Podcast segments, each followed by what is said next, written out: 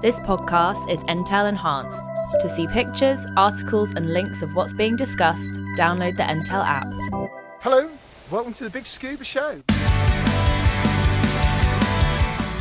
Hi, I'm Chris Jewell, and I'm with Gemma and Ian on the Big Scuba podcast, and I'm here to talk to you all about caving and cave diving. So here we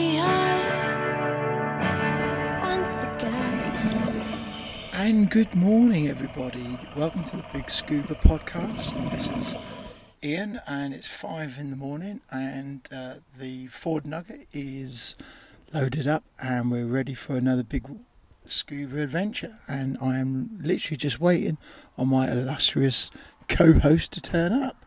And hark, is this the sound of Gemma? Right then, bags packed, Bags loaded up. The Ford Transit Custom Nugget is ready, raring to go. But question is, is my illustrious co-host ready? I'm ready. I'm not quite awake, but I'm ready. Well, you're here. That's the main Willing thing. and able. You've Yeah, turned up. I've turned up. You've turned up. Right, let's get going. We've got about 100 and I don't know, 140 miles to go. So next stop, Stony Cove. Hello, everyone. Welcome back to the Big Scuba Podcast. This is episode 97. Hello. We're getting nearly to that 100 mark. Three more to go. So, yeah. Uh, so, uh, yes, you know, welcome back. And um, We're in a different location again. we are. We are in the Nugget as we are recording. And uh, my daughter is here with me to take some photos. Hello, say hello, honey. Why, hello there. Thanks for that. And uh, so we're just doing a final recording because the Nugget goes home. Yeah, and for anybody that doesn't know what a nugget is, it's a Ford Transit Custom Nugget, and it's a camper van. It is, and uh, it's been really great, and um, it's been in a great place to uh, camp out and uh, interview great guests and use it as a base for diving. In multi-purpose, It it? certainly has been, and uh, it's been a great, a great chariot. But there's more about that to come soon. So if you downloaded this for the first time and you are wondering what on earth have you downloaded, well, yes, good Big, point. big scuba podcast. we are divers. We love being under the water and we like being on the water, whether it's paddleboarding, kayaking, scuba diving, and talking to great guests every week about what they've been doing, their adventures, them exploring, and you know we often get kit to review and try out. Hence the Ford Nugget Full of variety, we are. we certainly are. We try to be, and we try and keep it a bit different, and uh, you know, try and make it a bit fun as well. Yeah, it's not just exclusively about diving. It brings a lot of people from all backgrounds together. And weirdly, we're downloaded in a hundred plus countries, which is amazing. 102 at the Yeah, which I always find it totally amazing. So uh, we we- we're waiting on a few others. There's a few other countries that we're still trying to get Yep. into as well. Tell your friends, Yeah, tell your friends. Don't don't let them escape. So what's coming up on this episode? We are talking to Chris Jewell. Chris Jewell, so about his film and his previous uh, diving and caving work. if you've not heard of him before, he's a sort of caver explorer, but he has a big connection with the Thai, Thai cave rescue effort. So that's um, what he's going to talk to us about. So you might not have heard of Jewell, but you might have heard of the Thai cave rescue operation. Yeah. Uh, we've been diving. We have, yeah, Again, um, what three weeks on three the trot? weeks on the trot, yep, which is great. It is. Um, also, previous episode. Uh, if you haven't downloaded last week's episode, Shearwater and Simon Morris and Gabrielle Pinenda Pineda. Pineda even, and um, and we you know we caught up with them to find out what's the latest on the Shearwater waterfront. Uh, if you haven't heard that one, download that one as well, and uh, so you're keeping abreast of news. Yes, yeah, so it's all exciting stuff. So It is, and uh, also we've been caving, we have, yeah, so so we'll talk about that as well in a minute. But should we just mention? Um, I think we've got a, you know, the obvious, the the elephant in the room is that we're sitting in the Ford Nugget. Mhm. Very briefly, Mhm. what do you think? love it.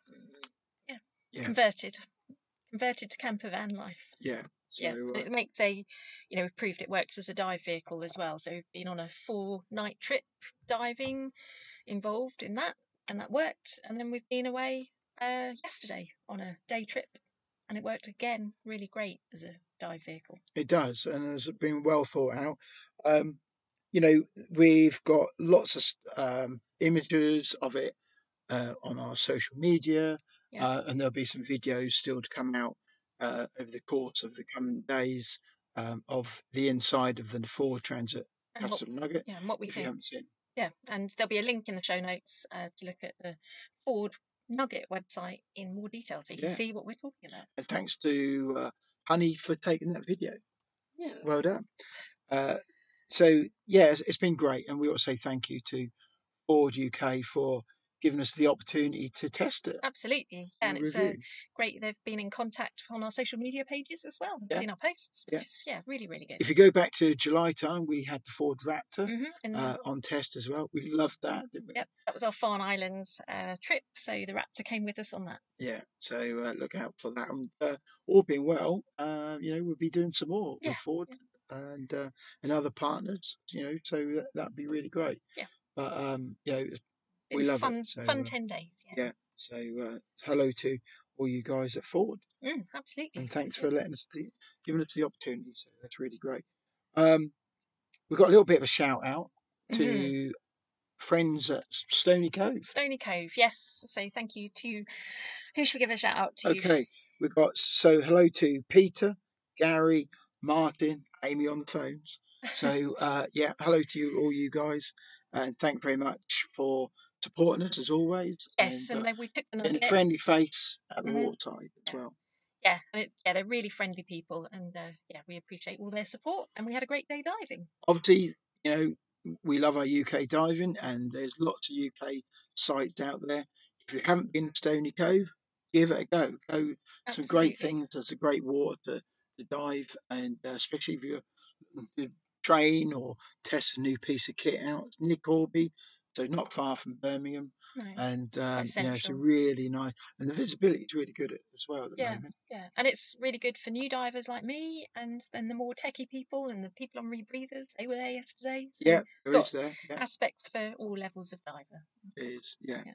Uh, last weekend we were at Vobster Quay. Yep, another inland site, and that was really good as well. Yes, the other part of the world. uh, So it's on the southwest coast of the, uh, well, not on the coast, but southwest part of Yeah. England. Yeah, and that was a new inland site for you and for me. Yeah, I'm not didn't know what to expect, and that was a great experience. Friendly people again, really, really great. Yeah, they were, and uh, that yeah. So hello to those guys, and um, that was really nice. And got a bit of a night dive on that one, didn't We it? did, yeah, Yeah.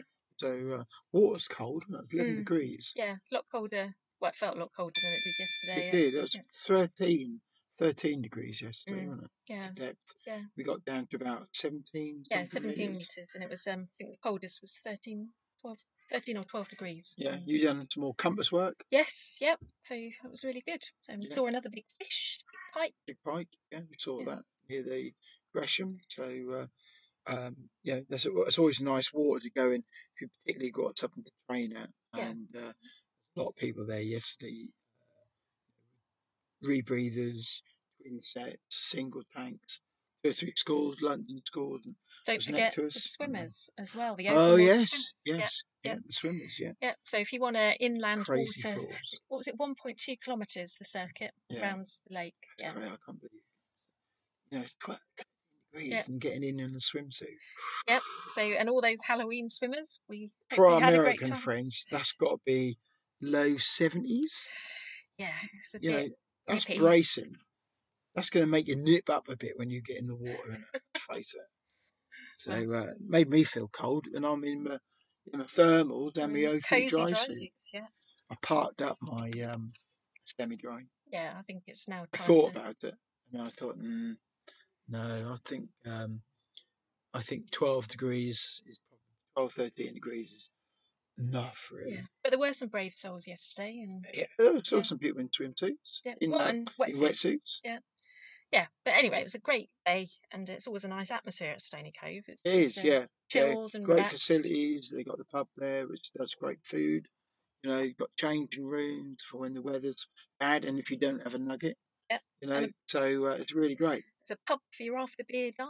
There is, and, uh, yeah. yeah, with food and hot tea and coffee. So it's all They got fireworks as well. So if you're downloading this and you are near there, um, you might be interested. They've got a firework display there Yeah, next weekend. weekend. Yeah. So you need to go to their website. I can't. It's either Friday or Saturday. yeah, I can't remember, but it it's going to be a couple of thousand people. up there, Yeah. So uh, you look out for that if you are within the area and you're looking for somewhere to go for your fireworks. Look out. Look at Stony Cove and uh, get your tickets. Don't be disappointed. So yeah, so great day had by all at Stone It certainly is. Um, want to say thank you to new friends of the podcast, uh, Sea Monster. Yep, as in C, as in the letter C. Yeah. So um, they um, appeared. I think I found them on social media, and they make this amazing hanger. So it's um, predominantly for kind of wetsuit dry or semi-dries Yeah. uh, that you hang your wetsuit on, but you can also put your hood and your boots on as and gloves on Yeah. there as well, which is really useful. So because it's always like, where do you put it? It's pretty dry? cool actually because that's another use that you know what do you do with all this recycled plastic and you know Mm, else that's you know using that up. Yeah, so we- into hangers. We've been Why sent not? to, and uh, we're going to unbox them and put them to the test. Yeah, we'll So- be using them and um, think about what I'm going to be doing with my wetsuit and dry suit. You know over the over the coming winter period. You know, I don't Mm. like to have it all rolled up in the bag. I prefer No, to have it suppose people do different out, really. things. you Mm. know, get the air into it whatever, over the winter. Yeah. Plus, you know, winter coming, got to think about servicing. Are you going to get your dry suit serviced? Are you going to get your reg serviced? Are you going to get your BCD service? So start thinking about that. Start thinking about talking to your local dive centre about getting them serviced Mm. if you haven't done already. Put it Because on I the know some list. manufacturers they, they'll need a few weeks, so uh, build that in. Yeah, so put it on your to-do list. That's another thing to get sorted through the winter. No, it, Yeah. it definitely is. Um, so really, apart from that, the, the other thing I wanted to say as well is um, what we like to say and ask is don't forget to subscribe and don't forget to uh, comment and don't forget to leave us a review. Mm. You know, the way with iTunes work, it works a lot with people, you know, spreading the word with reviews. Um, you know, and we need our listeners to do that regularly. Exactly. Um, so it just helps, you know, it helps the algorithm gets, you know, find us when people are thinking, well, you know, have a look for, uh, is there any diving podcasts out there? So, Yeah, so hopefully, um, and then we're on our social media platforms: Facebook's, um, Instagram, Twitter, LinkedIn. So you can contact us Yeah. there as well, or leave comments, Yeah. and we'll respond. we have tried the Patreon route, didn't really work for us. So all our episodes are free and they'll be remaining free. We do have a Patreon site, which is, you know, it's, it's out there. Uh, and we do have Patreon to, you know, very lovely, uh, Yeah, gener- very generously support us, you know, a little bit. And that's great. Um, so if you do want to, for the price of a cup of coffee, you know, uh, support us and make more of these episodes, that would be really great. You know, but you don't have to. It's absolutely fine. Yeah. You know, um, we we enjoy doing this as well. You know, we've we've got great relationships and, uh, with diving community who do support us with buying their products, not financially. Um, so uh, yeah, Yeah. you know, we just want to make that clear as well. Just to say thank you to them as well. Yeah. So, Absolutely. So uh, thank you very much. Very much. thank you. Right, we better. Chris Jewell. Yes. Um. So Chris Jewell, he joined us in the Nugget, didn't he? He did, Yeah, he was our yeah. first um, on-location guest. So Yeah. we picked him up in the Nugget and sat him down um, midway up Cheddar's Gorge. And this makes actually a good place to record and interview, doesn't it? Probably, yeah, good sound space. So which Yeah. is really good. Yep. So it's uh, really interesting talking to Chris, and uh, he kind of inspired us to go caving the day after, didn't He he? did. So we need yeah. to give a shout out to uh, the Wookey Hole Wild Experience. Absolutely. So we need to say um, thank you for looking after us. We need to say thank you to Craig Craig and Becca. and Becca. So uh, thank you very much. Uh, Chris was not there. Oh, he's who's- another instructor. who's the other instructor, part of the team. Um, you know, but if you are looking for things to do in I- that area, I can't recommend it enough. Be honest, that, that was great fun, and it's the right level of being challenged. If that makes sense. Yeah, if you're expecting just to walk around in caves and Maybe Don't. get muddy shoes. yeah, then It's it's more than that. Um, what do you reckon? Fancy going caving? Wouldn't mind it, yeah. There we go. Yeah, so we had to crawl a bit through some quite tight holes in the caves, didn't we? did, yeah. Actually, I actually got stuck in the hips. it's quite I funny. thought uh, I'm going to have to back up here and try again. All I um, saw was your backside all the time. a nice one. We're in we're in Red Arrow jumpsuit suits, which I thought was quite cool. yeah, so uh, with, there was abseiling. if the Red Arrows know that we've got their, their, their suits, they've got yeah. their jumpsuits. Anyway, we did abseiling, didn't we? We did, Yeah. and um, there's a 10 meter and then a 25 meter. Yeah, 25 or 28 metre down. A f- that was a they look after you. I got to say, you know, you never, you know, there's that right level of challenge where you feel like, you know, I've got something do here, but then you- you're never too far away from help. They're, they're always there. They're there keeping a But good they're not like mother coddling you to like, oh No. no, you know, and it's not a breeze either. No, no. So go if you go, you're going to be um, physically challenged in a good way. I think you Yeah, can say. yeah, but there was, there's been people in their 70s and 80s. Yes, I think it was an 85 year old. Uh, was it 85 or Yeah. 83? Uh, young man Yeah. had went, So gone through. Just want to be clear, you know, it's not like, oh my God, you, you know, you've got to be like, super fit to do. It's not like that at all. But it was a great introduction to thinking what caving might be like. Yeah. And I think, you know, we're quite keen to try it again, aren't we? Oh, definitely. Yeah. Yeah, I'd like to, actually. That, that was really good fun. And as the UK have got such, well, a lot of keen uh, dive, well, cavers that have then turned into cave divers.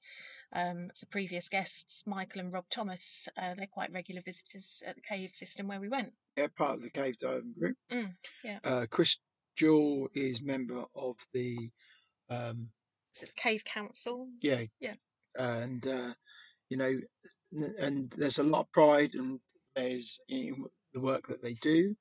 Uh, they're recognised throughout the world uh, for some of the, the, the Mm, top uh, people in cave diving in the in the world yeah. uh, for the skills that they got, you know. And um, uh, it, when you listen to the interview, it's very clear that you know Chris knows his strengths, knows his weaknesses, Mm. knows not you know how far to take that. yeah, everything is more, you know, it's not just the doing, it's the logistics and the planning and, yeah, the contingencies that they build into it. So they're big projects that take a long time to organise. And when you listen to um, Chris talk, it's no surprise that people like Chris, um, you know, the other team who were who went from the UK Mm, to rescue those boys, um, it's no wonder that they were, you know, asked because they're know, experts because of their expertise. You Mm. know.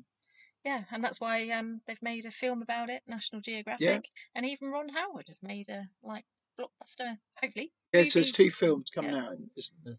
So there's the one with Ron with um, called The Rescue. The Rescue, which is produced by National Geographic. Yeah, that yeah. comes out. It's out weekend. now. Yeah, it Yeah. came out Friday, and then um, yeah, there's one due to come out next year Yeah. that is more um, obviously not got the original characters in. They are actors. Yeah, Hollywood, Hollywood's version Chris, of. so Chris Jewell has been um, yeah, his actor. So you need to listen to this to hear what Chris Jewell thinks of the Hollywood version Mm. and the National Geographic. Yeah, So- but go along and see the the rescue and uh, let us know what you think. Definitely, yeah. So um, I think that's it. So you know, this is us talking to Chris Jewell Yep. in the Ford Transit Nugget. Yeah. Let us know what you think. So we are on the Big Scuba podcast, and we have a guest today called Chris Jewell. Uh, we're recording this in Cheddar Gorge And we're actually face to face with a guest. in our Ford Nugget. Yes.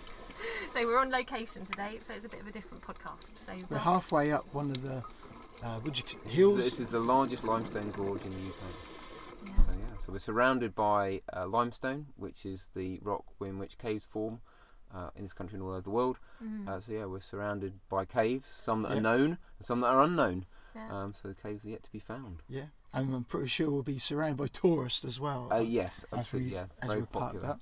yeah, so there'll be a few. There'll be a bit of traffic noise, but that's all part of the experience. It is. So, what do you think to the Ford Nugget then? This is pretty cool, isn't it? Yeah. Yeah, yeah. I re- I'm really into vans. We like like vans. Um, myself and my wife have a van as ourselves. Yeah. Um, Van for life. Driving van life. Yeah. Um, it's great. Uh, you know, be able to take your dive kit with you. Um, you know, chance to stay away in Yeah. the van, which is pretty cool as well. We've got the pop top up in here. Yeah. So a nice bit of space above us. Looks Yeah. very comfy. And of course, the chance to get changed in your van when it's inclement weather. You know Oh. what British diving's like. So Yeah. at your dive site, you can get changed in your van and stay out of the rain. So no, I think it's great. Yeah, and for storing dive gear, it's great. You Yeah. just put all the wet stuff on the floor, and it's yeah, you can easily clean it, which is great. Yeah. Well, Chris Jewell, we want to say thank you very much for joining us on the Big Scuba podcast. It's really great, you know, that you've uh, spared us a little bit of time, uh, and we want to hear all about your diving. And obviously, you've been involved in uh, many great things uh, over the last, oh, 10, 20 years or whatever. And uh, it'd be really good to hear some of your history, and particularly, you know, how did you get into diving? What, who inspired you to start and go right? I want to do this diving, like. That's interesting. So I actually started diving in 2002. I was at university and I was part of the uh, University Military Cadets. All right. And as part of that, they gave us the option to learn to dive. Yeah. So it was a BSAC um, a course that I did uh, down in Fort Bovisand, uh, down in Plymouth. Um, so did the did the course. Thought this is pretty good, um, and they actually uh, made it pos- possible for us to go on a Red Sea liveaboard. Oh wow! So uh, yeah, so thank you very much to the uh, the British military um, going on that Red Sea liveaboard, and that kind of changed my life, I suppose. So um, I found you know discovered the, the sport of diving. Yeah. Um, after getting really into diving through um, through the Army Cadets, uh, actually I'm still at university, and the following term when I went back, one of my friends said to me, "Hey, what about trying the caving club?" And I thought, well, that's kind of kind of different. So I actually started diving first. Yeah. Then I tried the caving club, um, and I really got hooked on caving. And I kept the two sports very separate for quite a number of years. And then um, it was in 2006 actually. I'd um, done quite a bit of diving. I'd actually been out to uh, the Costa del Sol Yeah. and I'd worked as a dive guide. Then I'd done my uh, PADI IDC and gone up through the ranks and become a, a PADI instructor. So I was, you know, pa- passionate about my diving and really enjoying diving, but I'd also kept the caving going at the Yeah. same time, sort of the two sports running. You must have in been doing a lot of diving then. I was doing a lot. So out in out in Costa del Sol, we, I was I was working, working as a dive guide, working as a dive master, Yeah. and then um, yeah, you know, take, taking tourist diving, you know, in, in the Costa del Sol and Gibraltar, looking at the wrecks there, uh, and did a whole kind of season. So did out you there. thought when you started your diving and you know and uh, you know the army cadets that got you started was you your thinking that you were going to have a military career? No, no, not at all. No, so the, the Army Cadets was something great to do at weekends and a, you know a great great social group to be part of whilst at Yeah. university. So it was purely a bit of fun. I never thought that it would take me into a sport, of, No. of- you know, another sport, a sport Yeah. of diving. Didn't think that would you know necessarily. I didn't imagine that would connect with me, and you know found I loved that, Yeah. um, and just kept that going. And you know, yeah, like I say, eventually chose to go out to Spain and. I think to you know to go and live somewhere and dive somewhere and sort of work in the world of diving is really interesting Mm. allowed me to understand a little bit about what it's like to be a, as use the word, you know, professional diver, to be involved in running a, Yeah. a dive centre and, and see what that's like and taking tourist diving Yeah, and holidaymakers diving. So that was fascinating. Yeah, we haven't heard about much about the Costa del Sol for diving. It's not somewhere that No. we've heard about. No. What, So it's what- good diving, is it? I, Yeah. I think I think what's interesting is dive centres spring up anywhere where there's uh, Yeah, the sea. seaside, there's coast, there's obviously diving. So I don't know the Costa del Sol's fantastic. I, I wouldn't say it's probably going to be ranked up there in terms of the Mm. height of European uh, diving destinations. Um, Gibraltar, however, has some fantastic wreck diving. So actually, what we tend to do is drive from um, Marbella, uh, where uh, where the dive centre was based, and we did a lot of trips yeah. um, in and around uh, the Gibraltar and the wrecks there.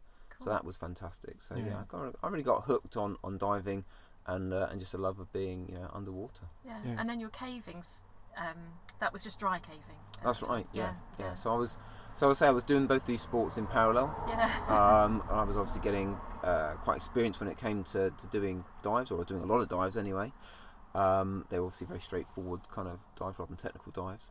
But at the same time, I was uh, really enjoying and really obsessed with and absolutely loving dry caving. Mm. So I had both these sports going in parallel, with the idea that eventually I'd combine them. Um, and after I came back from um, you know becoming an instructor um, out in Marbella, um, I came back to the UK. I got a got a I quite say proper job, but I got an office job, Yeah. um, which actually kind of allowed me to spend some money on diving kit, Good. which is kind of important. Yeah. um, and I realised that what I wanted to do was keep diving as a fun hobby rather than become a job. Um, and I wanted to combine it with the dry caving that I was still passionate about doing. Yeah. So Yeah. in 2006, I bought my kind of sets of technical gear, and um, yeah, combined the combined the two sports. Because a lot of people either, when they uh, train as an instructor, they kind of go that way and kind of stay that way a lot, don't they? Or as they'll spend their career on uh, dive guiding and uh, somewhere like in Thailand or whatever, uh, Malaysia, doing dive boats and managing a dive boat. But you kind of then thought, well, you've done that, and that was really good. And then went this cave side and uh, would you say like the science sort of side as well? There's there's a, a you know there's quite a it's quite involved, isn't it? You you ta- you've taken the tech dive into the extremes, you know, uh, and pushed the boundaries. Um, and it's was it? Have you always thought that, that you would be uh, you know you wanted to do that and see how far you could push it? Yeah, so so the thing that has always excited me about cave diving is the chance to explore caves, Yeah, the chance to uh, you know lay line into previously unexplored um, underwater passages. yeah, Um, in the UK, actually, most cave divers are cavers first and then cave divers second. right, So actually, the diving's about using um, diving is a tool to pass an obstacle. The obstacle being the underwater flooded passage, and so I'm using diving kit to get through what we call these sumps, these uh, small underwater passages, to surface and find hopefully some new dry cave. yeah, So as a cave explorer, thing that's really exciting me was the idea of finding new cave, either above water or, or, or below water. Um, and that's the thing that's really hooked me into into the sport of, of Yeah. cave diving. Some people might find like going into caves because they're dark, no light, would be quite claustrophobic. So, how do you view that? Because it's quite a big thing, isn't it? Going into the dark, not knowing where you're going as well. Th- That's part part of the uh, part of the excitement, um, Yeah. part of what appeals to, Mm. to me. And I see caves as a as a wonderful physical as well as sort of mental challenge. Yeah. So working out um, what's involved and what's necessary to explore and visit a, a flooded cave, Yeah. right? So in terms of the equipment that you need, the diving equipment that you need, as well as the other logistical challenges you've got to overcome to, to go and dive there. And Mm. most of the caves that I tend to dive in are, are not straightforward to, to reach. The, it's not straightforward to reach the dive site. So um, rather than you know drive up in your van and kind of pull up and find a nice pool that you kind of dive in off you go into a cave, yeah. most of the caves in the UK involve actually carrying your equipment underground for an extended period. Yeah. So there's a whole series, series of logistics to think through, and I find that those logistics quite interesting. I find the planning and the coordination. Mm. I find the the problem solving Yeah. aspect to cave diving. And this wouldn't really be just you. appealing. This would be a team of people. There'd be a few people of you having these meetings and discussing about how you're going to do it. So, so a lot of UK cave, a lot of UK cave diving, a lot of underwater exploration in the UK is done as solo dives. okay, So yes, I will work with other people. We'll you know team up, and perhaps there'll be a team of divers, and we'll take it in turns to go into the water over successive trips. Mm. Um, but actually, quite a lot of the exploration dives that have been done in the UK have been done as, as solo ventures, Yeah. And that's because very often it the visibility is so poor underwater in the UK that having another person there when you're actually trying to explore and lay line right. doesn't really help. Um, Right. That person could get in the way actually. Yeah. Yeah. So we're used to being very self-sufficient and dive do a lot of solo diving. Yeah. And it must be quite physically challenging. You've got to be physically fit. Yes, and I think yeah, absolutely, and I, I think that's also part of the appeal. I, I enjoy, you know, I enjoy keeping fit. I enjoy going out and working hard. Um, there's a, sense, a, a tremendous sense of satisfaction from doing a tough caving trip, um, and we come out at the end of that tough caving trip and going to the pub and feeling good about yourself um, that you've done a yeah. Well, you was telling us that you cycle up here. Yeah, Uh, we've got some goats. We've got Yeah. s- we have sheep uh, just outside, and uh, but you you know we've been up some serious serious uh, steep roads here. Yeah.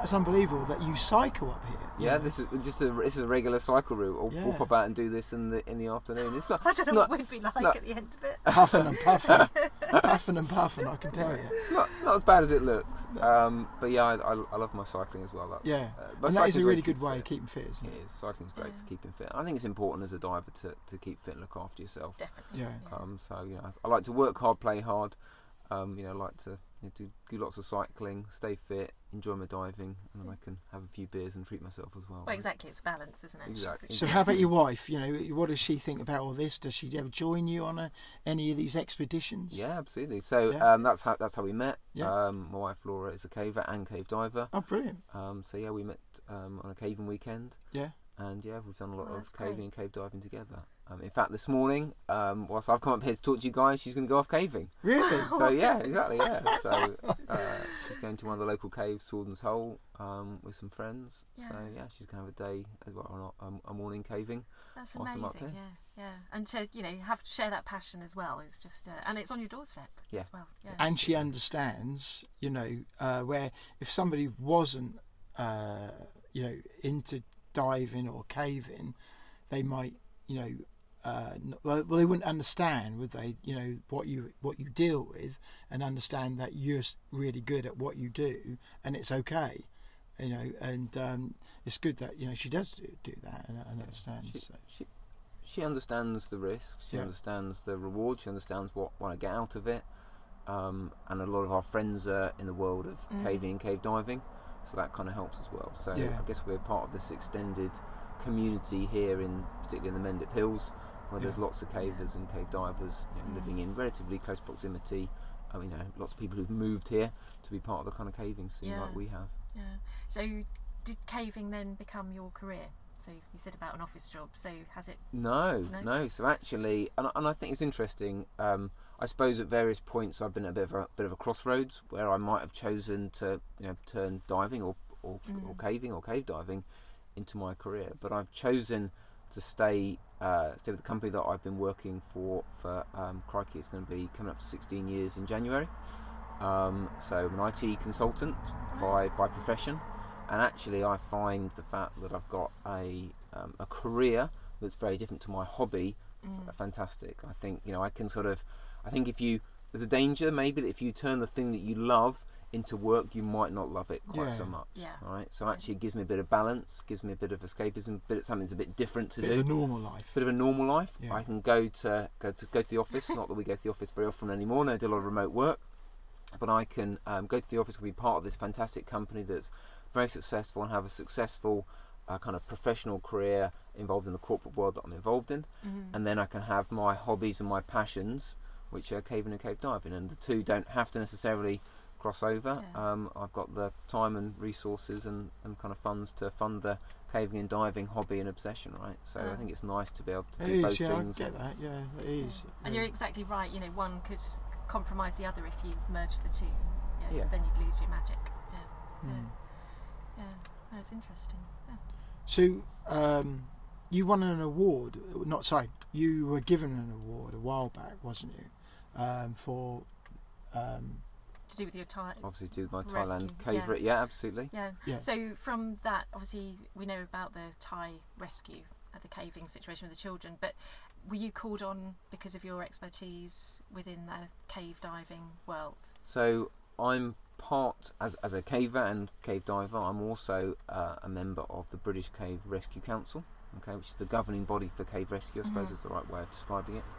And I'm an officer on that council and a diving officer to advise the other people on that uh, council who aren't necessarily divers um, uh, about cave diving. Yeah. And as part of that, and I guess throughout the other diving that I've done in the UK, I know uh, Rick Stanton, John Volanthen, and Jason Mallinson very well. I've done a lot of diving um, with them. And it's always been the case that um, there's been a number of incidents where um, Rick and John and Jason have been asked to go overseas to help with uh, foreign rescues or, in Mhm. some cases, sadly, bod- body recoveries. Um, and um, you know, throughout going on those on those rescues, they built up their credibility as a team that could be called on in the event of an emergency. So when uh, the situation developed in Thailand, when the boys were found missing Mhm. and everybody assumed they were trapped in this in this cave, um, Rick and John flew out to Thailand quite quickly, and I was back in the UK. Um, both advising the British Cave Rescue Council, uh, the other the other sort of council members, Uh-huh. and what was going on, as well as trying to field media requests um, and uh, give interviews, because obviously everyone was really interested in this developing story Mm. out in Thailand. And when, of course, Rick and John found those boys mm, trapped inside the cave, you know, the world went crazy. Everybody wanted to speak to them and wanted to speak to the British Cave Rescue Council. so I was giving lots of interviews, uh, and at the same time being on standby to go out and join them with with Jason. Yeah. Um, and then myself and Jason joined them to be part of the team that obviously brought the boys out successfully. Yeah. So timescale wise, from sort of getting it all starting to the rescue, what timescale was that?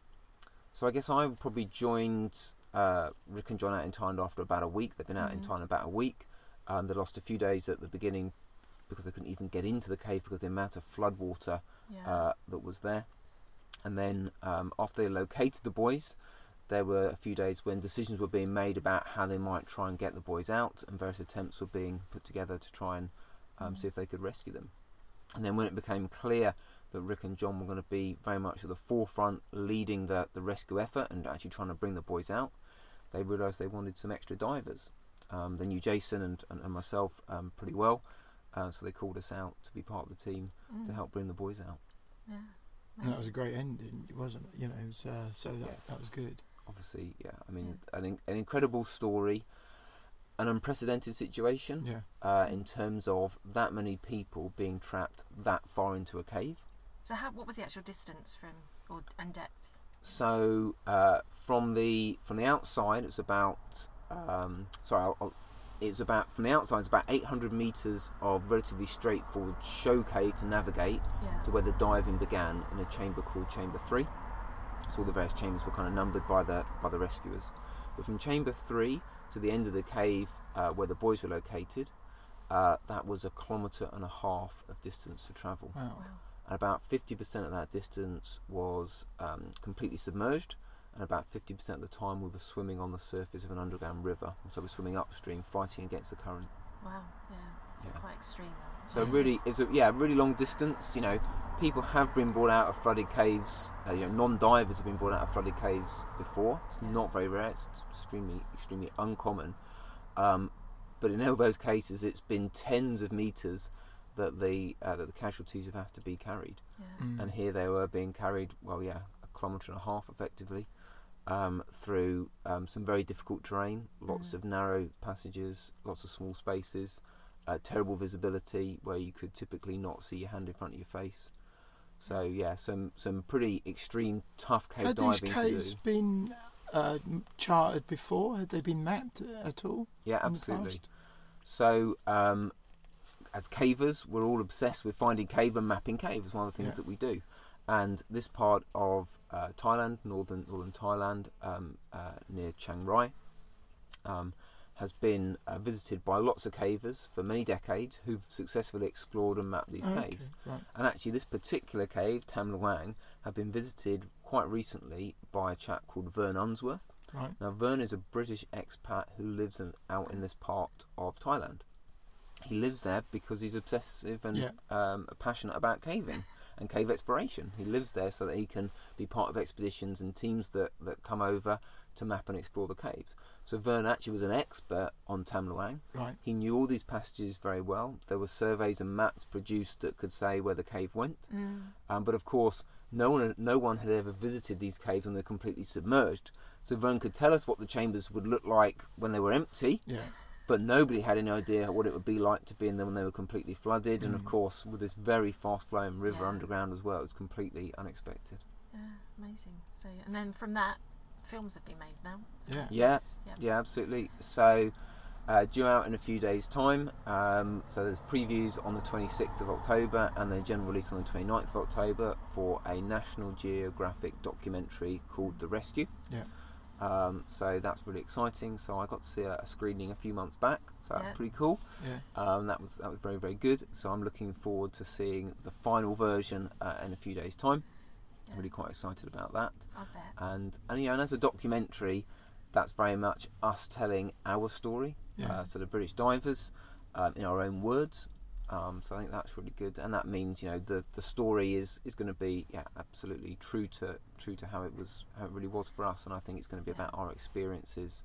Um, not just in doing the diving and in Thailand, but the background to what cave diving, the kind of cave diving we do is Mm. like. So, yeah, it's certainly going to put uh, British cave diving and the style of cave diving we have in this country, which is muddy and a bit muddy and a bit tough sometimes. It's gonna gonna put that on the big screen and under the spotlight. Yeah, so but it's, it's that's good, isn't it? Because it's it might open people's eyes again to Yeah. it, literally what we have got in this country. So do you think that'll boost uh, people now? Once they've seen the film, they'll think, right, what's this cave diving business about? You know, how do I get? You know, how do I get involved and things like? Do you think you'll suddenly get an influx of people wanting to be interested? That will be that will be interesting. I don't know if it's going to have that kind of effect on, on the world of, of cave diving. It's certainly um, it's certainly not designed to be a, a kind of advertisement for, for cave diving. Yeah. Um, you know, I think given given the tough conditions we were in, yeah, um, it's unlikely to, to kind of act like that. but I think it will hopefully.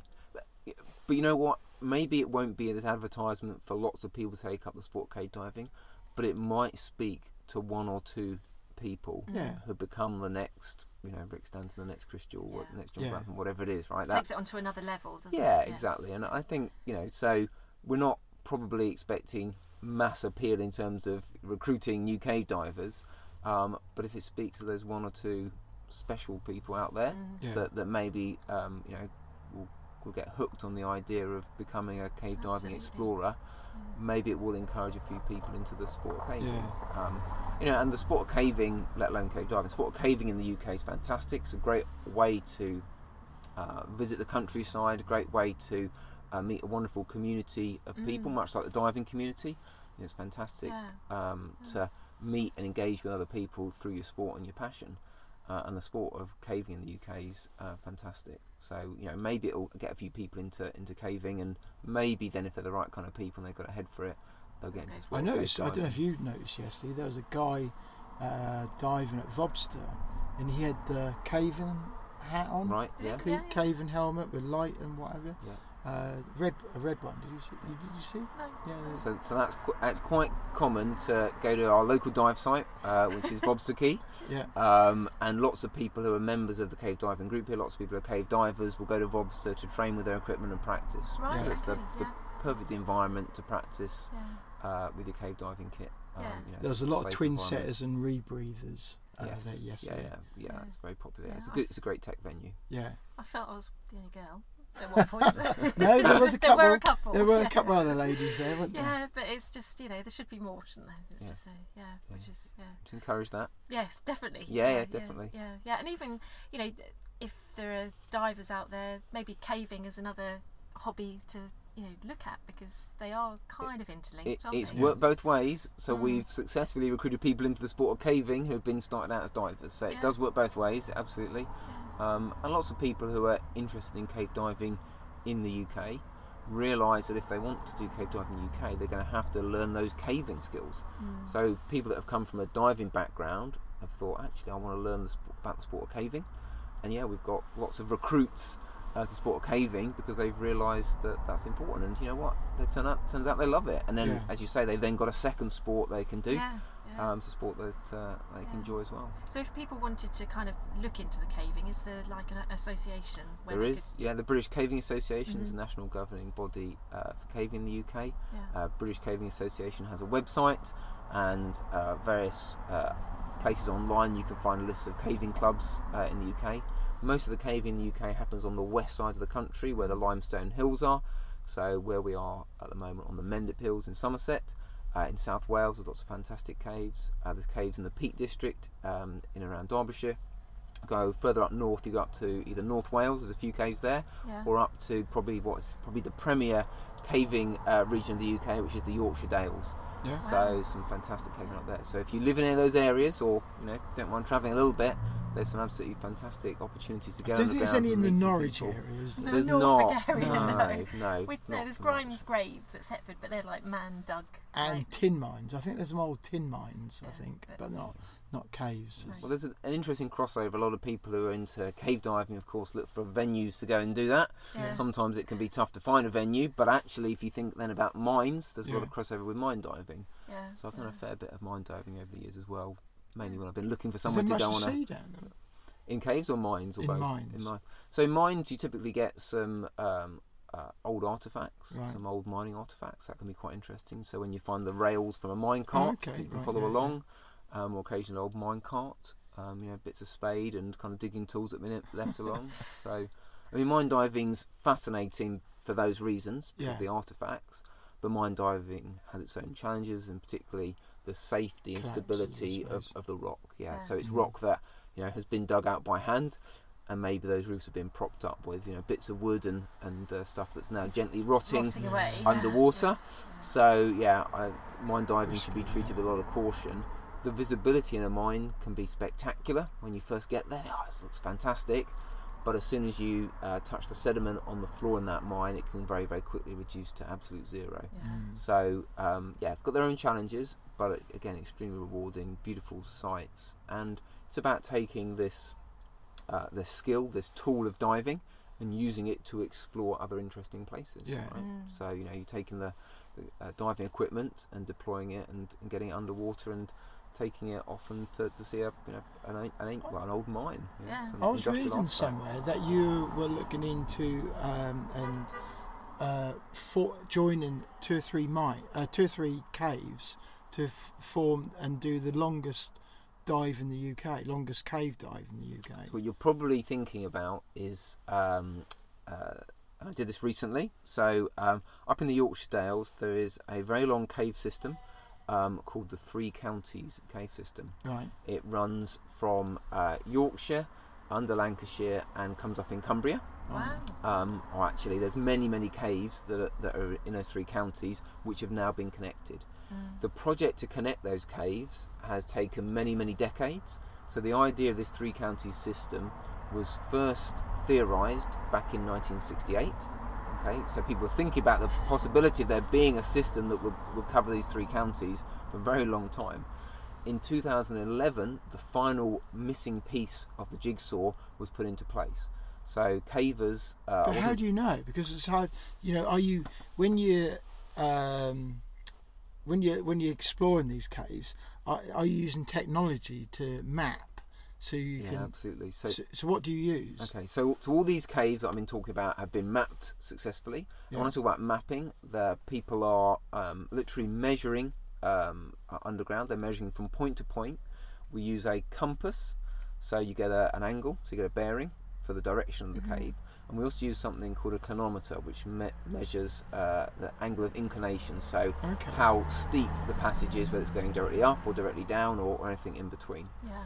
By then plotting the distances between these points, you've got the bearing, you've got the angle up and down, you can produce a sort of model of the cave system Yeah. that has what we call a centre line. So a single line which follows all the cave passages. And if you do that on a massive scale for lots and lots of caves, you can then plot those cave surveys Okay. together and you can realise that hang on a second, we've got a cave system over Really here. close. Looks like it's going to join to a cave system over here. We've got another couple of caves in the middle here. They currently uh, end at difficult obstructions, but looks like they might connect to these caves. Yeah. And by plotting all these cave systems together, people realised that there was the possibility to have a system that would span these three counties. Wow. Um, so yeah, since 1968, people have been linking these cave systems together. And in 2011, the final link was made. It was a dry caving link, um, and it was made by cave diggers digging their way through uh, a boulder collapse, a So rock collapse, moving moving rocks um, by hand for many, many months. Um, like I say, I wasn't part of this this effort uh, at this time. Um, this was all going on uh, when I was down in Mendip. They were up uh, Mm. up in the Dales, uh, digging their way through these caves Wow. um, but finally connected these caves together. But some of the connections are underwater connections. Some of them re- require diving to, to kind of go Yeah. through.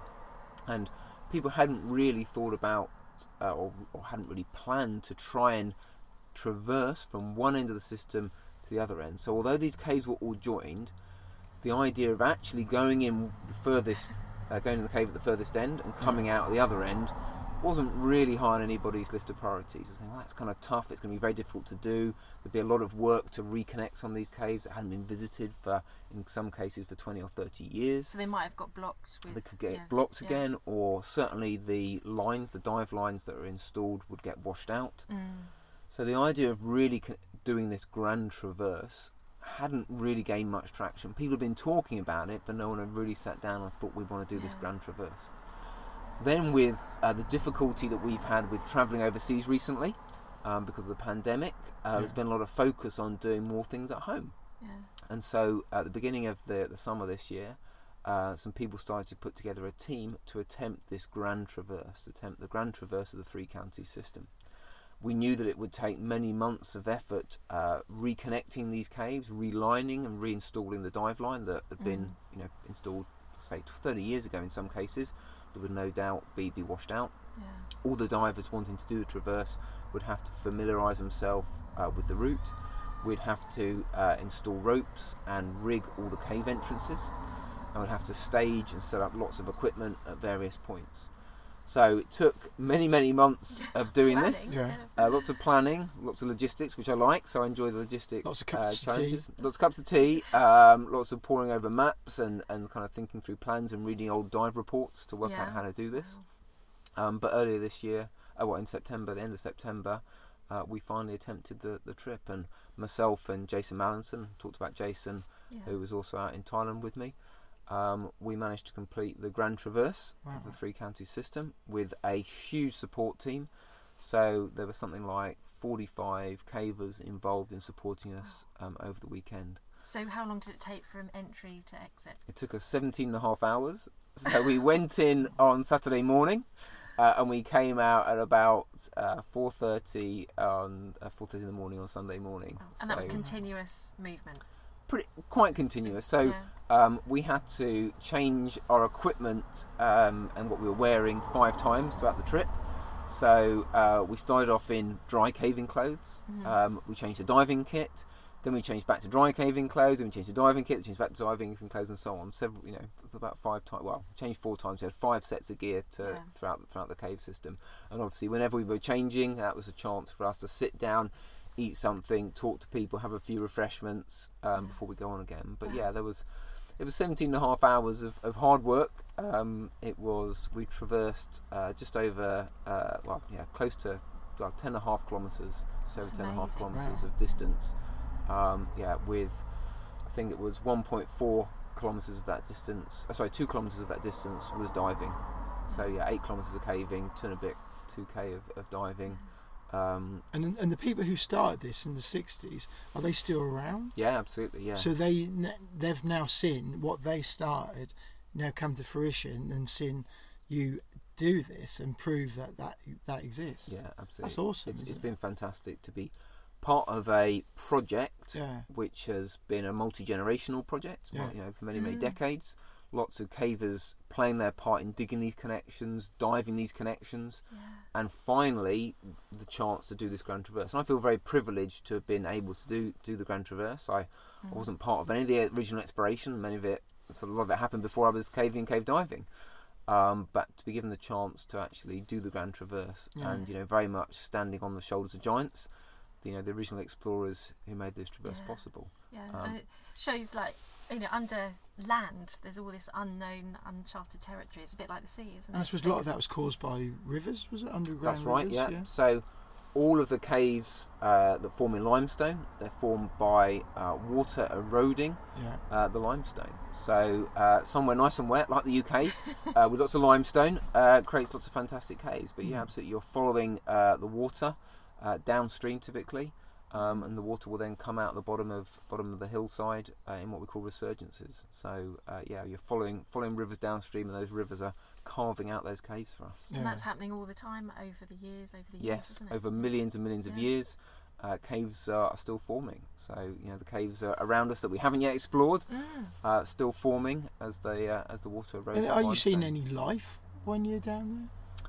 So most UK caves doesn't don't tend to have much life. Uh, Mm. you might find a few animals uh, near the surface. So we do find lots of bats. So bats typically um, hibernating um, in caves. If they're hibernating, we tend to stay away from those caves. there? Yeah. Mhm. So bats are a protected species. So um, we always avoid getting near to bats and avoid disturbing them. Yeah.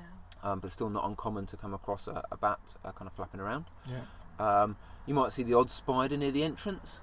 Um, so yeah, so not everyone's not everyone's cup of tea. like they're- the cobwebs. But they're fairly small spiders. Uh, you're not kind of not you know not kind of Indiana Jones going through sheets of How cobweb cool or would it be like though that. to be down there and you come across a new species? So so that does happen. You know, Yeah. particularly in tropical climates Yeah. where there can be a lot more life Mm. uh, living underground.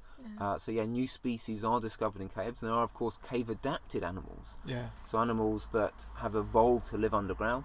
Typically, those animals um, will actually have lost the use of their eyes, Yeah. and they tend to be uh, white or kind of uh, yeah, Mm. kind of white. You know, Yeah. uh, animals with no no pigment in their skin.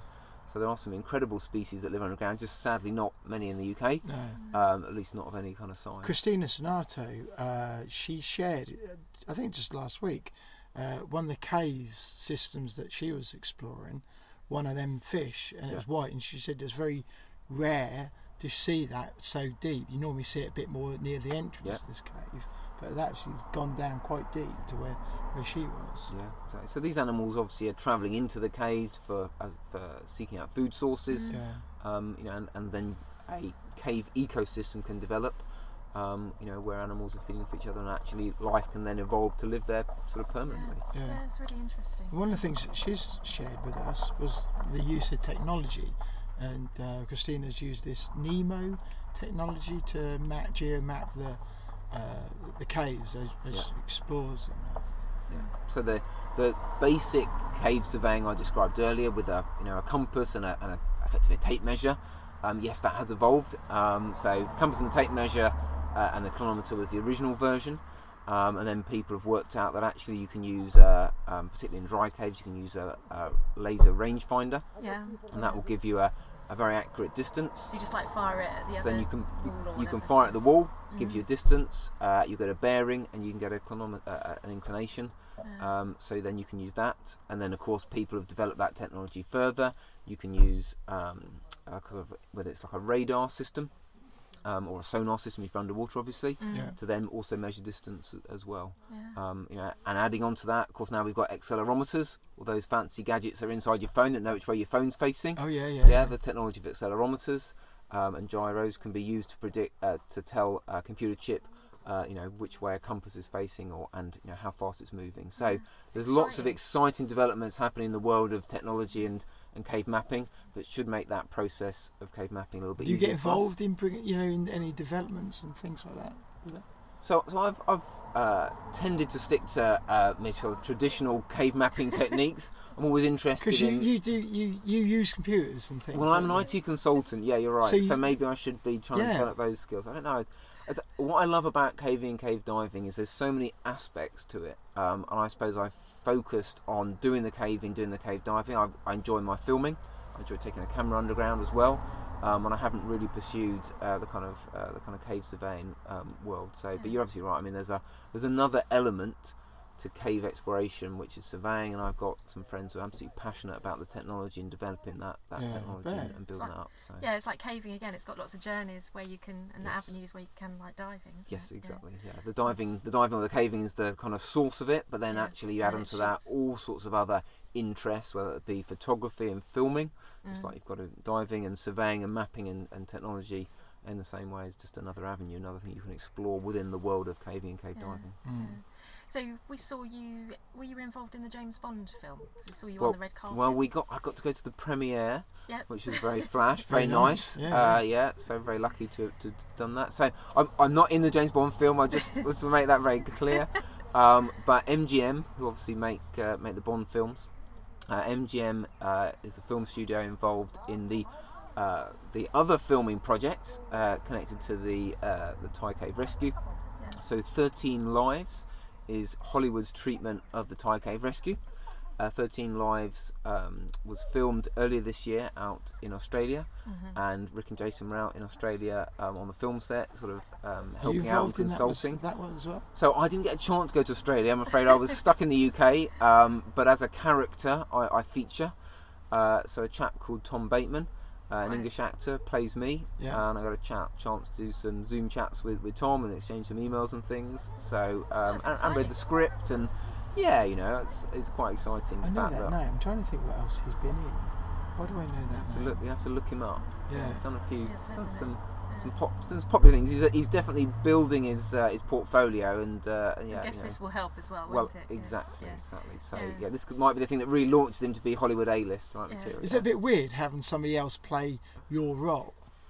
Um, uh, yeah, it, it- it's a bit What's weird. it It's like? kind of, 'Cause- so I think it was interesting reading the script and and and obviously, if you're reading a script, what someone has tried to do is distill some of your character into that script, right? They've tried to, and maybe maybe therefore, um, not in a bad way, but a little bit of a caricature of Yeah. yourself, right? Yeah. So yeah, there isn't the time to develop the you know the depth of character that, that you know perhaps I think I've got. So instead, I suppose there's a shortcut caricature version of me. Yeah. Um, but that's okay. I mean, that's that's kind of interesting to see how I come across externally. People are like, okay, that's that's what they think of me. That's kind of interesting. Yeah. So Um, yeah, it's interesting times having like two films like the the Nat Geo one come out Yeah. and then this one come Yeah, out. So. think so. We're really pleased that we were able to do both, um, and that was arranged with the same producer. So that's kind of that's what's made it possible, really, to have a documentary which is you know that's us. You know, we're we're the ones on screen. We're the ones telling the story in our own words. Yeah. We're the ones doing the reenactments um, for for the documentary. So we know it is absolutely accurate and true to, to the way in which it really was. You know, we're in the in the reenactments wearing the same kit we were wearing out in Thailand Wow. you know, um, everything is extremely faithful um, to, to how it really was. And then I'm sure the Hollywood film will also be faithful, but uh, we, we know that's a fictionalization. Yeah. It's going to add some extra drama. They're going to have, you know, made a few extra points out of the Yeah. story, right? So, yeah, and They people have have to to, accept that, they? I guess, Yeah. don't they? e- e- exactly. Yeah. Um, But also, the Hollywood has got to go to follow the same lines, though, hasn't it? Oh, yes, they've got to dra-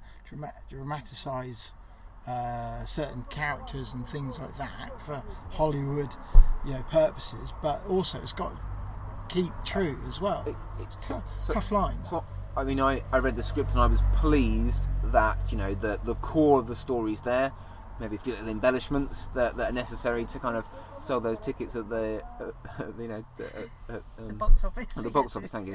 Yeah. Yeah. Um, but actually, yeah, the, the core of the story is, is there, and uh, and I think the characters aren't. You know, we're not too dissimilar. Probably, I'll say maybe caricature versions of ourselves. Um, and the director Ron Howard, who made uh, Apollo 13, yeah, he's brilliant. fantastic director, you know, and has done a great job in conveying, um, yeah, the drama and excitement um, and suspense. I think involved in the story, even though people know what happened, right? Yes, He's- yeah, they know the outcome. I know the guess, yeah. outcome. Yeah. um, but Ron Howard did a fantastic job with with uh, Mm. Apollo 13. So, yeah, you know, I'm hopeful. I'm well, It's yeah, in safe I'm hands, trusting. I think it's very safe hands. Yeah.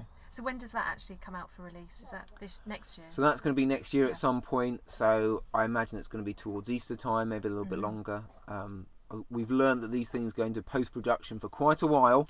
So after the filming finishes, they can spend an awfully long time, you know, editing them and, and kind of adding special effects or whatever it is they need to add. So yeah, yeah. I think this thing will take a while to come out, um, but we'll have that to look forward to at some point next year. yeah. Yeah. That's good. So have you got any more films lined up? no, that's it. That's it. Um, no, I think, um, and it's going to be it's going to be great to see both those come out. Um, and I don't imagine. I mean, there's still interest in the Thai Cave story, Mm. and I imagine there will be continued interest even Yeah. after both the movies come out. Although the story will be out there, and everyone will have sort of seen it and heard it. That's going to bring it all up again, Well, I, isn't it? I think so. Yeah. So people will then want to come and talk to us about you know about that yeah. um, about that story. But actually, I'd love the chance to do more um, filming work and the chance to uh, be involved in other projects. Yeah. And you know, although the Thai? Cave Rescue, Something completely different? uh, st- staying with cave exploration, I think there's lots of fantastic stories to be told about cave exploration in the UK and, and internationally. Um, Mm. And actually, the uh, three counties system that I was talking about earlier. yeah. I mean, that's it's a, a multi-decade, multi-generational cave exploration story. The story of lots of hard work, digging and diving and finding caves under the Yorkshire Dales. Yeah. Finally, to be able to put this grand traverse together. Um, so I, I, I find stories like that fascinating. Um, maybe it's not Hollywood material, um, but, but, I it's think it's exploration, interesting. isn't it? It and is. it's yeah, it's evolvement. And I've got a question for you about that. So, Prince Charles was talking about why these billionaires are all like going, "Well, I've got a spaceship, and that's we're going to go into orbit."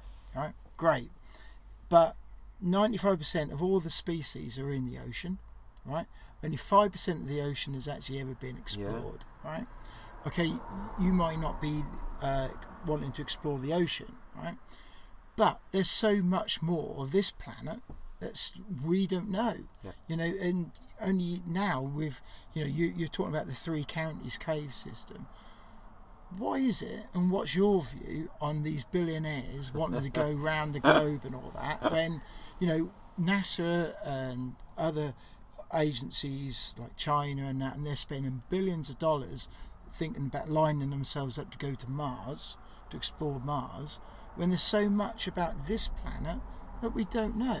So, what, what's your view on that? I, I think exploration is part of the kind of the essence of the human spirit. I'm quoting somebody there, um, but I think exploration, that drive to explore, is part of that human spirit.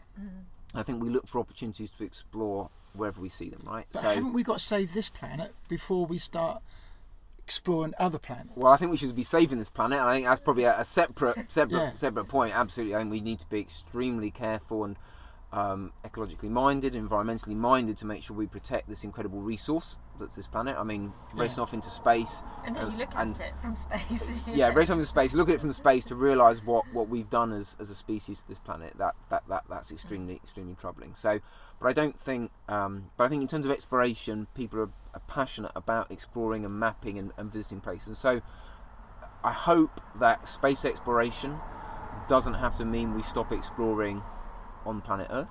Yeah. Um, and I hope, and maybe space exploration will help us solve some of the challenges we face down here on, on, on planet Earth. But you're absolutely right. We do need to appreciate what we've got here. Yeah. Um, you know, not simply look look look to the stars. Listen to what Captain Kirk said last week when he went up, and he said, "Well," and he said that's so such a moving experience to look back at Earth and see all its beauty and all, and all that. And he said that's such a moving thing. Why did it take to go out of space to then have that moving thing when we've kind of got all this on our doorstep? we've had people say that to us and before. people like uh, the Am- Bezos and the Bransons and all these people have got so much money to to do this and use uh, fossil fuels and what have you to get out there. When really we should be getting behind people like Self, the uh, Cristinas, all these other explorers to say right, let's find other stuff that maybe could help this planet you know, and find out what, what's going on in the climate changes and stuff. Especially, well, you know, we've got COP26, what, next week? Yeah, it'll be interesting to see what comes Yeah. out of that. And so, yeah. Yeah. it's all interesting stuff. Yeah. Yeah. Yeah. So, what's the future hold for you in the coming months? In the in the coming months, uh, there's going to be a certain amount of um, documentary premieres and Yeah. maybe film premieres and Red It's carpets. going to have a few red carpet, maybe. Um, I don't know. Um, so that's it's going to be interesting to see how the film lands and how Yeah. successful it is. Um, an opportunity to go and talk to people about about the film. Um, we're obviously heading in towards the winter now, which isn't a great time to do lots of cave diving in the UK. So the rain um, that falls a lot uh, in the winter, um, that does tend to destroy the visibility, and some of the caves will go into flood. So it'll make it hard for me to do a lot of the UK cave diving. I'm I've got my all my fingers crossed. Uh, the next expedition to Mexico uh, in March, April uh, next year will, will happen. So I'm thinking about that, uh, and always thinking about you know more cave exploration uh, and the, the chance to go on expeditions and, and explore and visit other caves. So, So, winter time, you get your gear service and things like that. w- winter time's a little bit of, of kind of prepping and servicing, um, trying to stay fit. Uh, there's a few projects that I can try and do in winter time as well. So I always look for opportunities to do uh, some extra, you know, extra kind of exploration work or you You know, cave digging. Dry, dry Yeah, caves, I a lot, a lot, yeah, a lot of dry caving can still happen. Yeah. Um, there's opportunities to do lots of cave digging. Mm. Uh, so you know, joining joining teams and joining projects, doing a bit of dry, Things dry on cave digging as well. There's things on my doorstep right here. Um, so yeah, no, the caving can be a very busy time for for caving. Um, you know, in winter as well. It doesn't doesn't none of, none of it stops. No, it Um, sounds Yeah. exciting. yeah, exactly. So Is there anything about you that people would be most surprised about? Oh, I don't know. That's a good question. I'm not sure. well, I think it's interesting. My my work colleagues used to be most surprised by the caving, right? Yeah. Because of course I talked about having these two different lives earlier. You know, very much you know um, my kind of work life, my kind of corporate life, been involved in the you know a large successful company, working in IT. Um, but of course now they all know about it because the Thai Cave Rescue. so actually they're not so surprised about it now. Um, so yeah, maybe maybe it's that. Maybe it's the fact that I. I think I managed to combine these. So they probably two see you together. at your computer, quiet, getting on with your work. Yeah. what you did know. you do at the weekend? and uh, and they're like, "What do you do?" Well, I was down exploring this three county cave system, and, that. and and that's not something that everyone does. Is let's face it, it's very you, you're one of the very few in the whole country that can do it, and um, has got the the mindset to do it as well, and. Uh, you know, so yeah, it's, it probably will blow people away who, who know you at work and that. It's like, wow, Yeah. You know, that's amazing. it- You've got that other life that goes yes, on. that's probably isn't it? Yeah. And you said a very interesting thing then about the mindset. I think that's probably the Mm. most important thing. Um, there are lots of very talented cavers, lots of very talented divers, talented cave divers. Um, but there's a something about having the mindset, um, being quite obsessive, um, being quite determined Mm. um, to try and to try and do these things. Um, and sometimes uh, and I- Stubbornness. stubbornness. That's a good word. Yeah. Uh, yeah, stu- stubbornness, which uh, means that you're prepared to, on a cold, rainy day, go out to the garage and mess around with your, with your diving kit. Yeah. On a cold, rainy day, you're prepared to go to your local dive site to go for one dive. And, um, you know, a lot of the time, uh, cave and cave diving and and regular diving, right, is just a lot of hard work for a precious few moments underwater. Yeah. And we all So understand where that who do you think you take after? in terms of what my. Well, you, I take it your so your parent if your parents weren't into diving, No, anything, who, my parents dive. where, where's this come from? I do you think know. you've got a, don't know. distant relative? Was there anything that just kind of triggered you? Well, was it just your diving career, or something must have made you want to go into a cave?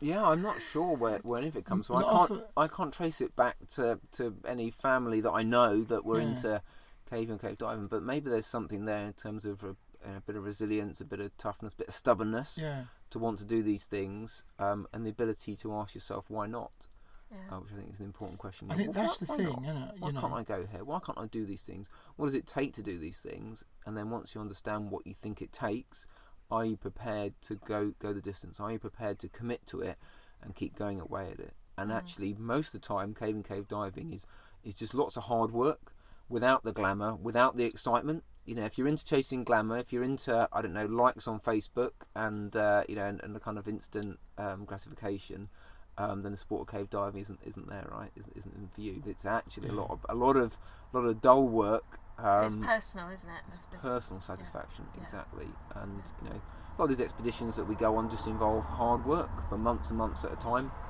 and and sometimes we're lucky to find and map and explore caves. Um, you know, and then we get to you know maybe do a magazine article or whatever about it. But behind it is a lot of hard work for sometimes a few minutes or a few meters of new newfound cave or, or new laid line. Yeah, Um, but what that gives you and make how it makes you feel must be, you know, it's amazing. sense of incredible Yeah. sense of satisfaction and personal reward.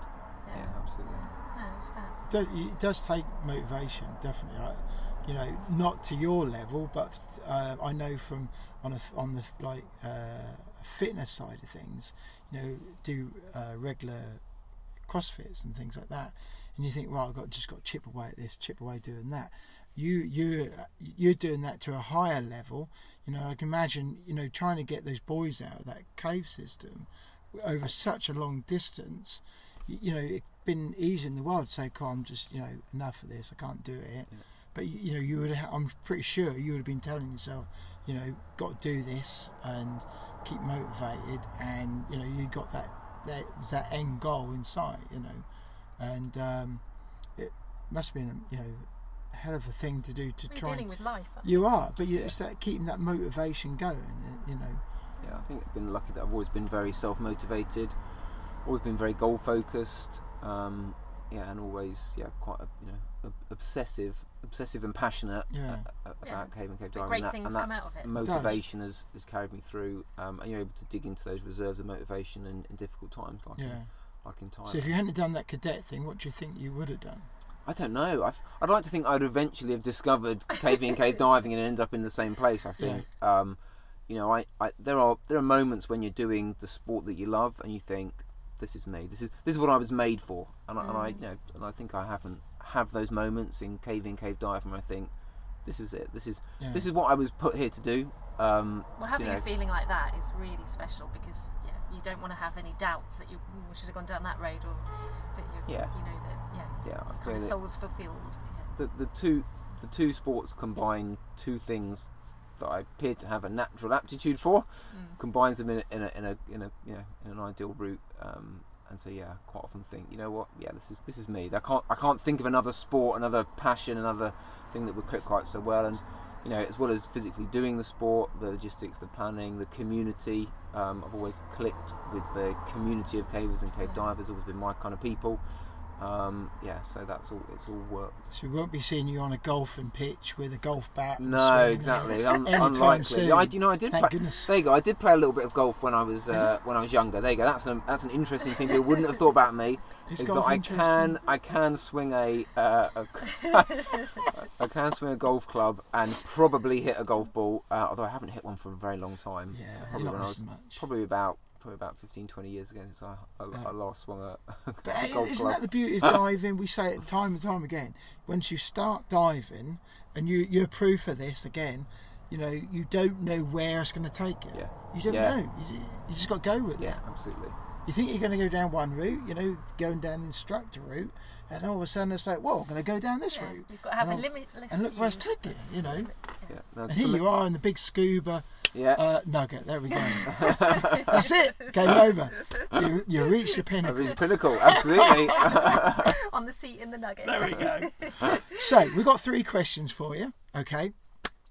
Uh, if you could take three people diving, and it could be anyone from history, Could be cave diving as well. could be t- yeah, what, what could be cave diving, but you're going to take them diving, all right? But you could take three people either from history, your family, whoever. Who would you take and why? That's really interesting. I, am going to struggle to come up with, with three, but I've got two two that two that come to, to my mind. Yeah. Um, the first um, is someone who's who's still around, uh, doesn't doesn't dive anymore, but um, a chap called Geoff Yeadon, who is a, uh world record breaking uh, cave diver who lives up in the Yorkshire Dales. Fantastic uh, pioneer um, explorer um, who's actually instrumental in doing one of the several connections that are part of the Three Counties cave system. Okay. Um, and Geoff had stopped diving well before the time that I took up uh, cave diving. So I've never had the chance to, to dive with Geoff. Um, I think he is absolutely inspirational. He's still out, uh, he's over 70 now, still out cave digging uh, most weeks. Um, so I think he's an inspirational character, and I'd love the chance to go diving with Geoff. I don't think I'd take him diving. I mean, you know, what a, a fantastic pioneer uh, cave diver, but the chance to go cave diving with Geoff Yeadon, um, yeah, that would be that would be incredible. Um, so, so yeah, that so that's somebody that um, that I'd love to be underwater with. And then um, a very different answer, maybe a slightly personal answer. I think you know, you said uh, maybe wouldn't have thought this, but you said you know people people from my family, um, and um, it's been uh, many years since my grandfather passed away. Um, but the chance to go back in time and dive with somebody like my grandfather, I Yeah. think would be, be interesting. I don't know if he'd be interested in diving, I don't know what he'd think of it, um, but the chance to go back and connect with with, with somebody, Yeah. um, somebody like that. Mm. So, yeah, I think in, interesting things we have to share the sport that you love and the passion, uh, and see um, how it would um, affect them and, and you know what, what they would think of this Yeah. this world. So. Uh, yes, that's kind of cool, um, and I'm hoping. Well, I've, I know for sure. Maybe my parents are gonna gonna see the um, the rescue documentary. Yeah. Uh, they've wow. seen some of the cave diving footage and films that I've shot before, so hopefully they know what, what it's Do like they ever for go? what I do. Does your mum ever go? Don't do any more caving. Um, they always advise me to be very careful. Yeah. Um, so, so yeah, and yeah, and actually, both both my parents enjoy a little bit of snorkeling. Oh, cool. Um, so they do have a bit of an idea of what it's like underwater, but I don't think diving's diving's for them. Uh, but they have a bit of an idea um, Yeah. for the snorkeling and you know looking at looking That's at um, you know beautiful under undersea uh, scenery and stuff. Yeah, Yeah. yeah, that's good. Yeah. So, if you outside of cave diving, if you could go on a liveaboard anywhere, Okay. where would you choose to take your liveaboard Oh crikey. and why? So you know, but that's my problem. So I'm obsessed with cave diving. So it have to be somewhere where I think I could do some do some cave diving. So I'd probably try, and I don't know if you want to do it on a liveaboard, but I'd probably be tempted to go somewhere in the Bahamas. I think, you know, some Yeah. of the blue holes of the Bahamas. Well, you could have a tour around. Um, have a tour around. Yeah, There you go. Yeah. There you yeah. go. Uh, a chance to see the caves there, um, which are spectacular from according to all the photos that I've seen. I'm, I'm sure they're as, as good in, re- in real life as they are um, you know, on the telly and in photos. So yeah, as a cave diving de- de- de- destination, as a holiday cave diving Yeah, destination, um, I think I'd probably have to put the Bahamas up there as on my on my bucket list. Um, and probably not long after that would probably be the Yucatan Peninsula and Mexico as kind of Mm. holiday cave diving destinations. I think. Yeah. So, um, diving wrecks or penetrating wrecks is that not really? You know, it's interesting. So, um, it's not something I've done really. It's not something I've, I've, I've um, had the opportunity to do much of. Um, but I was um, earlier this year. I went to Scapa Flow. First time I've been to Scapa Wow, Flow, yeah. which I know lots of divers listen to this will have been to Scapa Flow Mm. and know all about it and probably been dozens of times. Um, but I had the chance to go up to Scapa Flow, and I thought, why not? You know, um, it's a great, great opportunity to go up there. I went up with a group of uh, ca- mostly cave divers, people, people from the cave diving group in the UK, who'd, um, had organised a trip.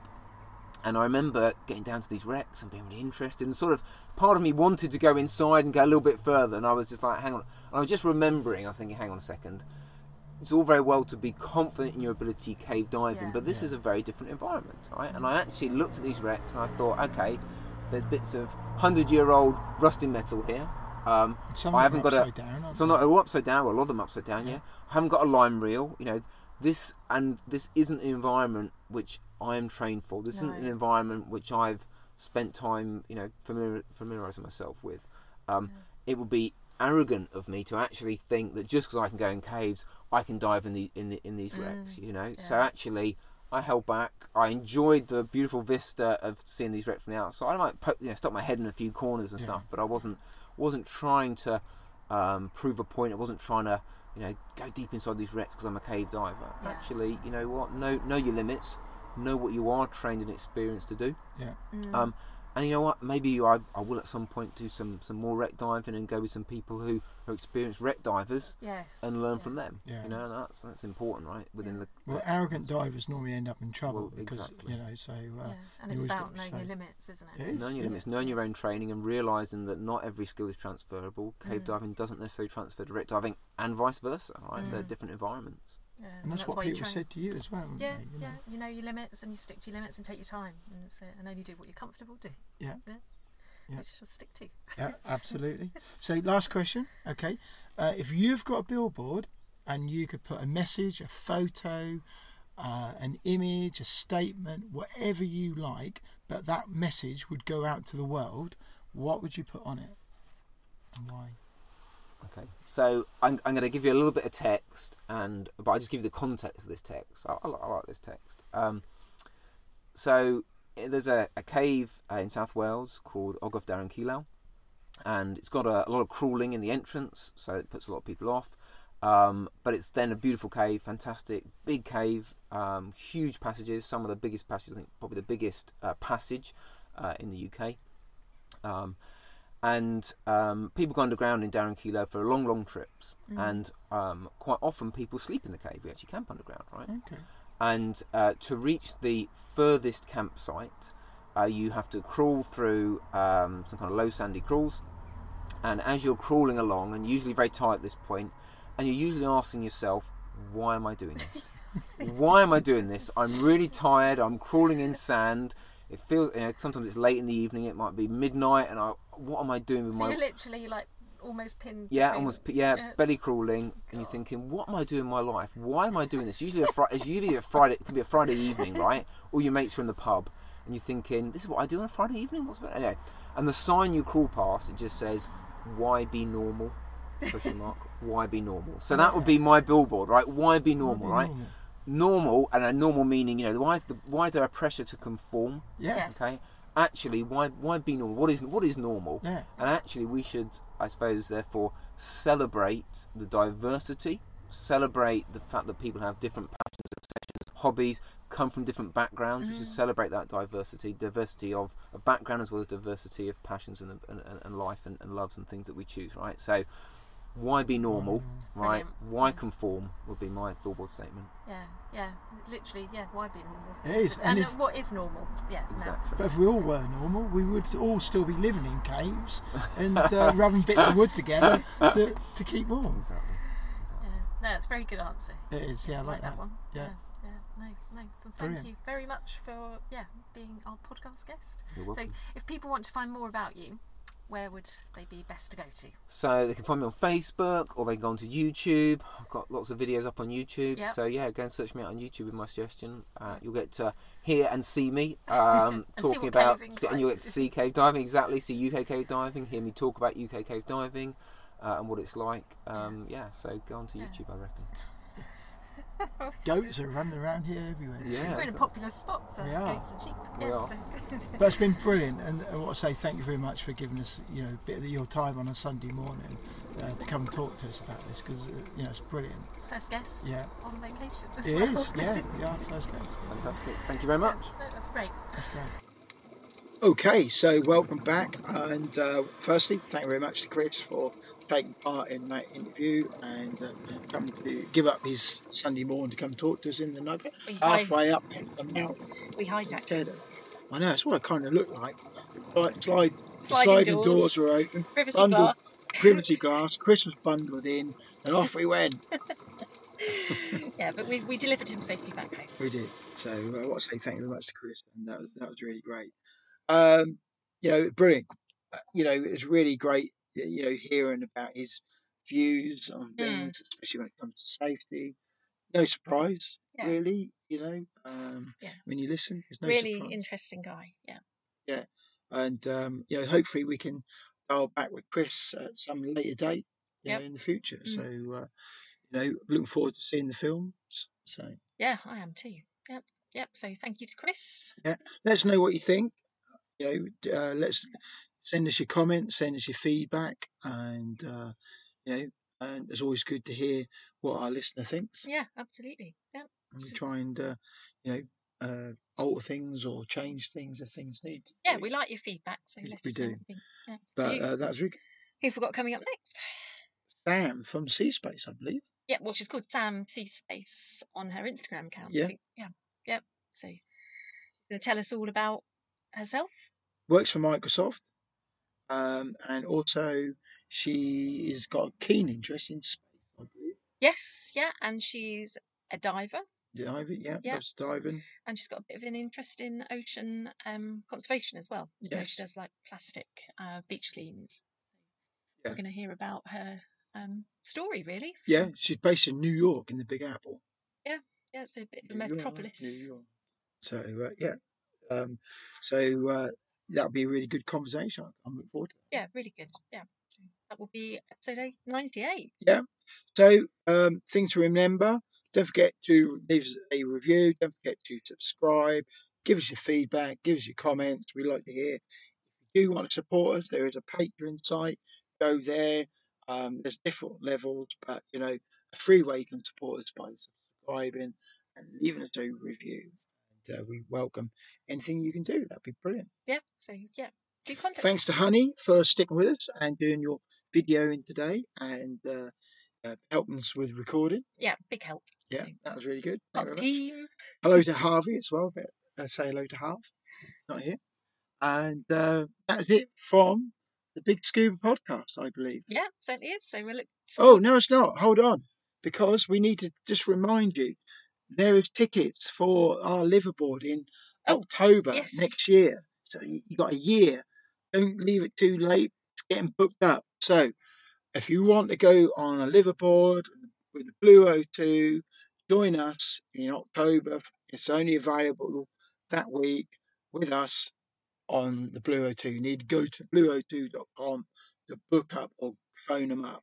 Yeah, you Right. need to phone them up or e- email them because it's not ex- it's not on public. Um, It's not. No, no, so no. it's exclusive to the Big Scoop. it will be, and there'll be lots of bits and pieces on there. So look out for that. Uh, there'll be more about that coming soon. But right now, that was Big Scuba. Bye. Thanks for listening to the podcast. We are not affiliated with any agency or organisation, and all opinions expressed in this episode are our own and those of our guests. If you wish to make any comments about this episode, then please do contact us via email or our social media platforms that are listed in the episode show notes. Alternatively, you can send us a message or voice message via WhatsApp on the Big Scuba Bat phone, and the number is plus four four seven eight one zero zero zero five nine two four. We will always respond promptly, and thank you once again for downloading this episode.